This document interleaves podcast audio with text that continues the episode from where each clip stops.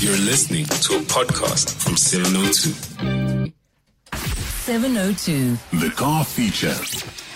It's 21 minutes to uh, 3 o'clock, and we conclude our Tuesday show by looking at a matter that's going to affect so many. Whether you're buying or servicing a car, you need to take note of some of the things that are going to be changing as of the 1st of July 2021. There are changes uh, that are coming, that are on the horizon for the automotive industry, and they will affect every single South African that wants to buy, to repair, or service a car. Um, so we'll be looking at these guidelines uh, which have been published, in fact, by the Competition Commission.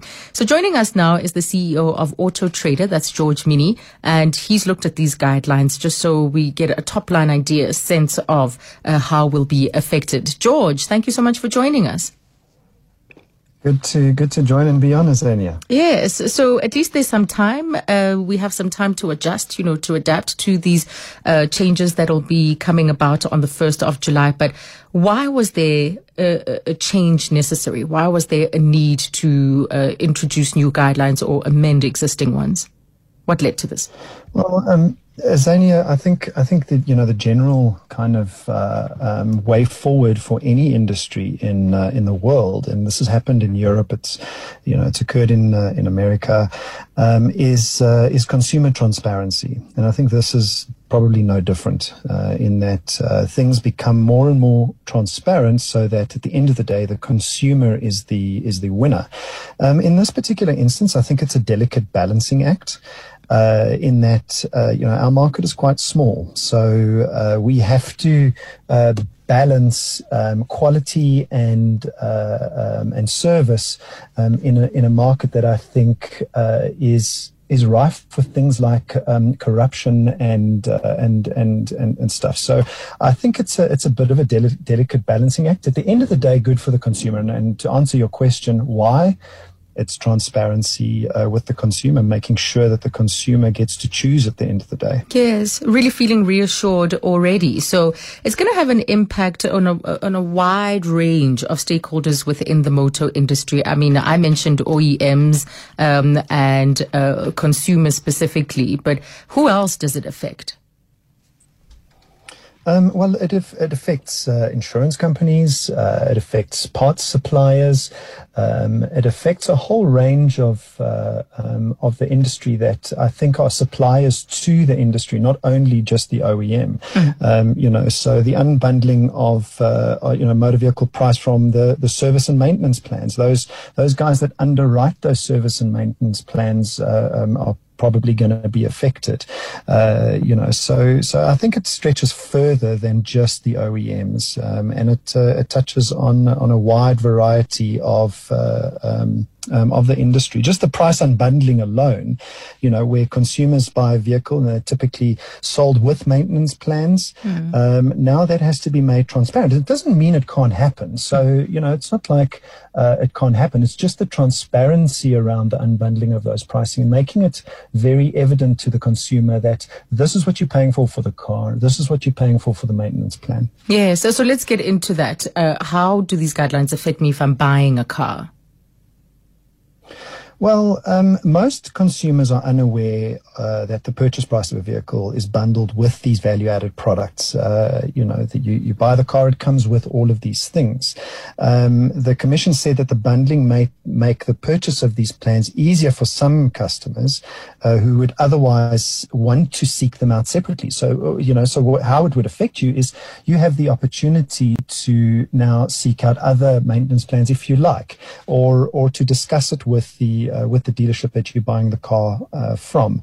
Um, and some customers can and do purchase these value-added products outside of the standard manufacturer's, uh, you know, provided plan um, by other third-party suppliers. So, so that's an that's an option as well uh, uh, for the consumer. And uh, the guidelines therefore provide for the unbundling of these maintenance plans and service plans at the point of sale. So, mm. you know, you as a consumer, you you can't necessarily now backtrack.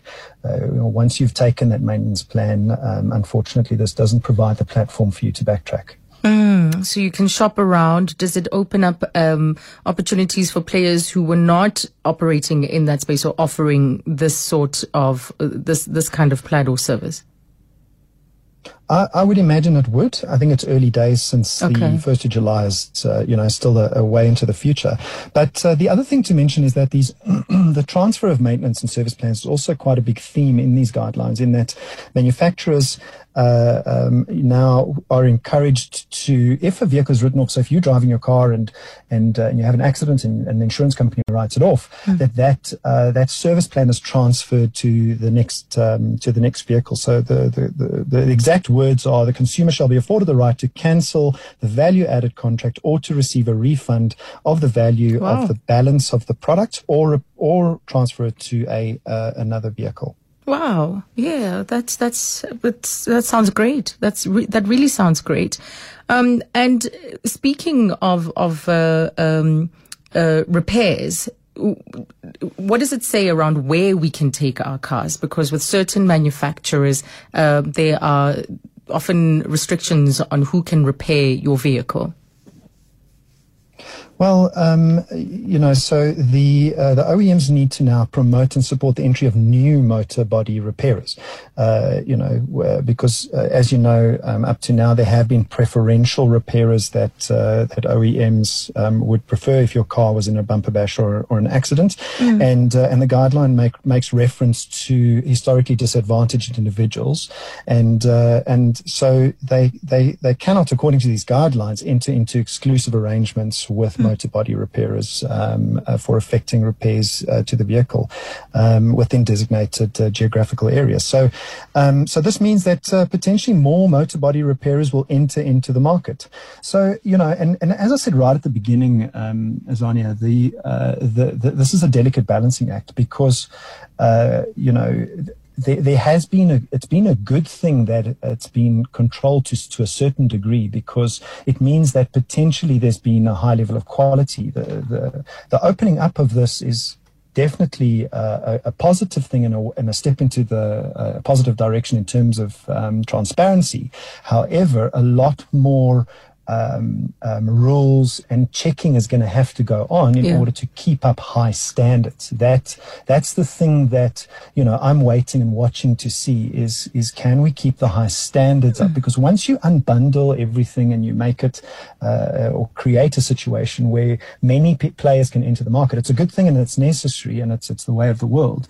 Uh, you now have to insert um, checks and balances so that uh, you hmm. know the, the, the, the, car, if it's being repaired, for instance, is still um, is still supported by the by the OEM. Yeah, because that's what I'm curious about too. That uh, then I decide my car gets involved in an accident. I decide to take it to the person who gives me the cheapest quote um, and mm-hmm. they repair it and maybe to an okay standard, but am I compromising myself in future? Perhaps if certain things were not done to the standards of what maybe the OEM would have required, um, in when it does go into the second-hand market, or if I want to to sell it later. So, um, as you say, there would need to be some sort of um, um, other just other mechanisms that are put in place to ensure Checks that balances, yeah yes. that the that the quality of work is is of a particular standard to protect consumers yet again down the line.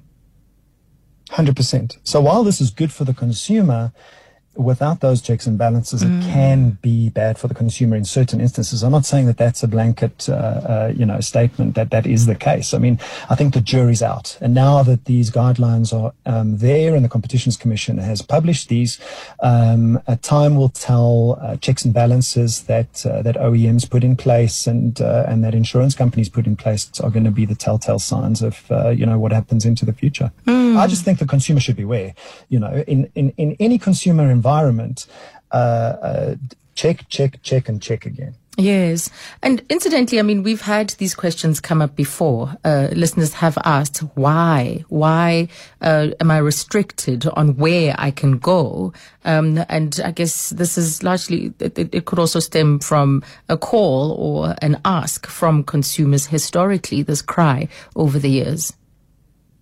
Yes, yes. I think uh, uh, you know consumers want to be able to have choice, mm. and uh, and as we move through the world of the internet and transparency becomes uh, more prevalent, um, consumers demand choice, and uh, and that's exactly why uh, we're more than likely going down this road, as you yes. say. Yes.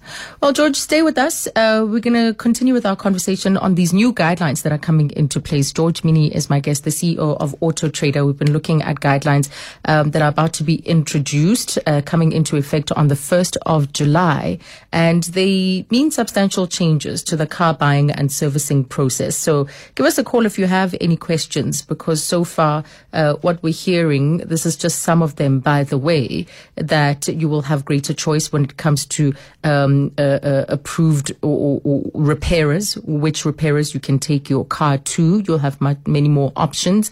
Um, but what are the consequences of that is uh, what we were talking about just before this. So give us a call if you have any questions. And after this, we'll look at how dealerships, how this will affect dealerships. Um, 011 883 0702. 702. The car feature.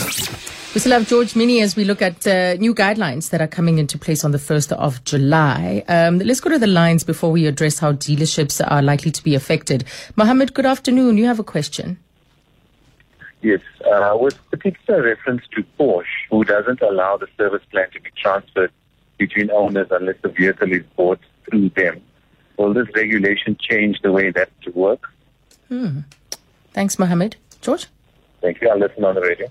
Um, um, Azania, I think uh, uh, you know we've we've we've got to remember that uh, that these are these are guidelines. It's not yet uh, you know that term regulation, and uh, um, you know it remains to be seen how OEMs react and uh, and what the future holds. So you know it doesn't it doesn't only apply to to Porsche, but but to every other OEM as well.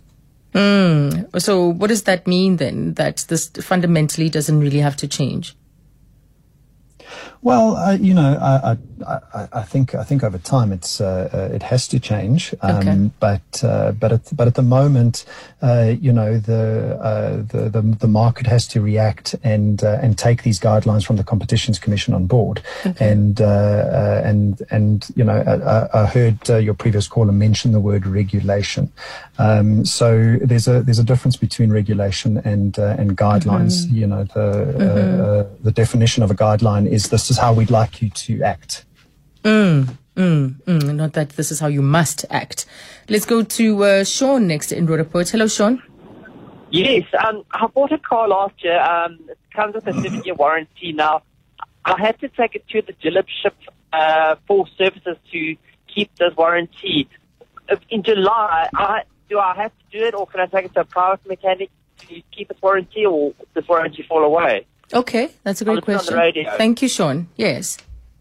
How does it affect the warranty? Um, so, Sean, at the moment, uh, uh, you can't take it to just anybody. You got to take it to an approved OEM uh, repair shop. So uh, mm, he did uh, say though after July.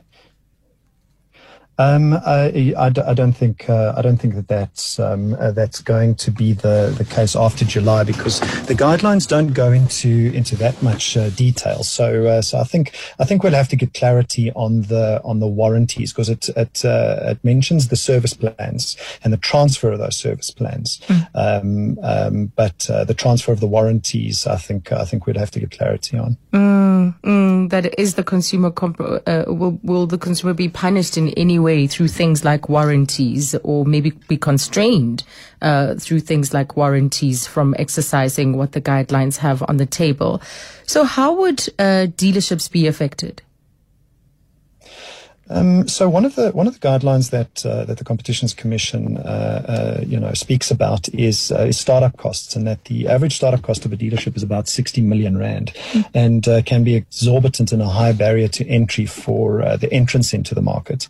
So so so one of the things is that OEMs need to adopt measures to lower financial barriers to entry and promote participation of um, previously disadvantaged people into the dealership market market, which uh, um, I think uh, um, is is a little bit of a mute point because I've spoken to a lot of Auto Traders customers, and um, and and this is already happening. Those those big Taj Mahals are not necessarily what dealerships are focused on in the future because of the internet. Um, you know, Oh, so so I think I think this guideline is is is is happening anyway. Um, uh, you know, in the market as we speak. Look at where we are. We're sitting in lockdown. People are shopping online more. Um, those big dealerships, I think, uh, um, uh, will get smaller and smaller and uh, and become more of internet dealerships uh, into the future. hmm which by implication then would just lower the barrier to entry. Exactly. Let's listen to this voice note. Hi, Azania, and to your guest, Nicole here. I'm just wondering if this is not going to push up the price of new vehicles. Dealerships are going to start losing money because they are no longer going to be doing the repairs and uh, they have to make that money up somehow. And I wonder if it's not going to go into the price of new vehicles. Bye. Thank you. Uh, thank you, Nicole. we we've actually had several questions about the price of cars lately. Um, is this an, a, an, maybe a consequence that is causing concern?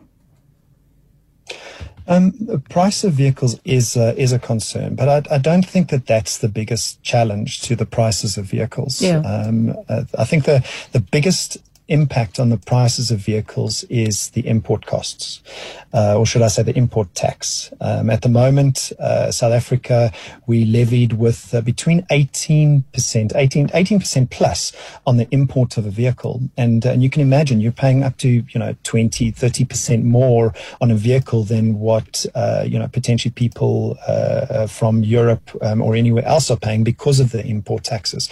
So, so uh, you know, we should be speaking and, and working with government to try and reduce those uh, those import taxes and uh, and incentivize manufacture of uh, of vehicles locally, which we do. I mean, uh, sixty percent of South Africa's uh, vehicle manufacture is exported to to Europe.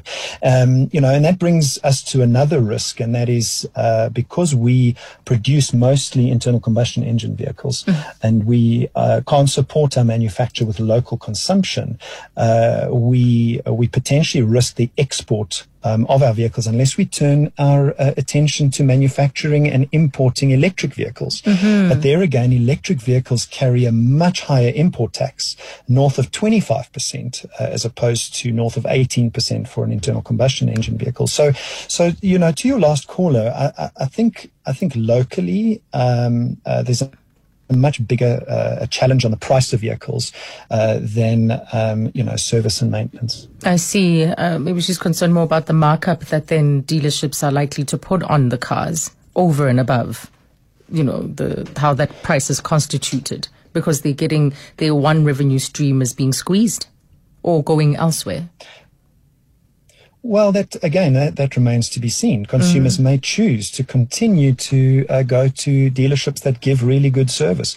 Uh, you know, just because the market is uh, becoming more and more transparent doesn't mean the consumer actually leaves that dealership of choice uh, or the place that they they purchased that vehicle. So, uh, so by and large, you know, um, if if they're making hundred percent on a particular revenue line, it doesn't mean necessarily that that revenue line goes away tomorrow, uh, because consumers are creatures of habit. If they get good service, they're going to stick around, and uh, and dealerships are likely to adjust their pricing structure to try and keep the consumer as well. They're still businesses. Yeah, absolutely. Um, thank you so much. We'll watch the warranty one um, because that still has some questions to see how the Competition Commission regards that one. Thank you so much, George. You're most welcome. Thank you. That's George Mienie, the CEO of Auto Trader.